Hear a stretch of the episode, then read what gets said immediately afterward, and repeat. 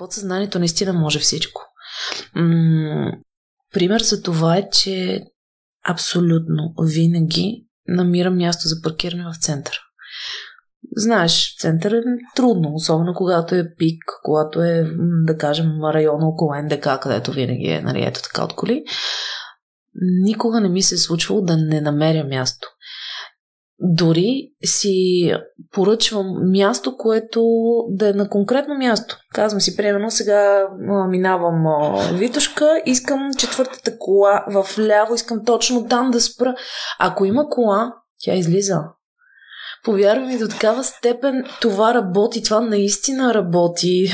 Някои могат да мислят за луда, но това работи. Факта, че наистина се случва и че успяваш по някакъв начин да контролираш, ако щеш реалията около себе си с начина, по който мислиш. Ето защо е безкрайно важно какво мислиш, какво си пожелаваш и какво усещаш към хората. Моите 3 думи, които управляват живота ми, са, аз ги бих сказала, love, gratitude, respect. Нали? Трябва да обичаш, да си благодарен и да имаш уважение. Когато тези 3 неща са ти в синхрон, много лесно се получават нещата. И наистина, каквото си пожелаеш, то се случва. Както си го визуализираш, така ще ти се случи. Хубавото е, че в Вселената нещата се получават в добрата точка. Тоест, ти ако можеш да си пожелаеш положителни неща, те почти сигурно е, че ще ти се случат много бързо. Негативните неща, когато мислиш лошо, когато пожелаваш нещо лошо на някого, това се случва по-рядко. Което е много хубаво, всъщност, защото има хора, които биха вредили така на други хора. Ето защо да влияеш положително на реалността около теб е свойство единствено само на твоя ум.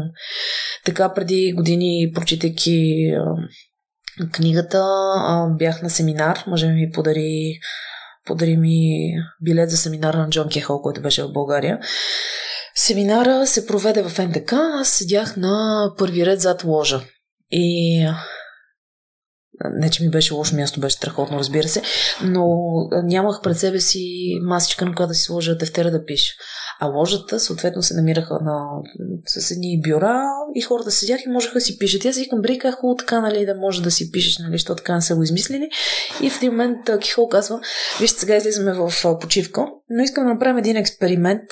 Нека всеки от вас да намисли нещо, нали, с силата на мисълта, което да е изпълнимо в рамките на тази зала. Нещо, което просто да ти докаже, че техниката работи.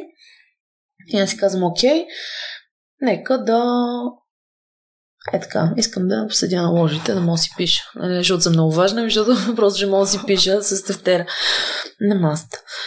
Концентрирам се върху тази мисъл. Представям си го, че съм там. Нали? Не само, че си го представям, аз усещам, че седя там, че съм на маста, облегнала съм се на маста, ето тук ми е тефтера, тук ми е химикалката, ето така съм се облегнала, усещам го, просто виждам се, че съм там. Излизаме в почивка, идва при мен една жена и казва, извинявайте, много ми е неудобно, моля да ви помоля да си размениме местата, защото там, където седя, снимам трудно. Познай къде седеше жената.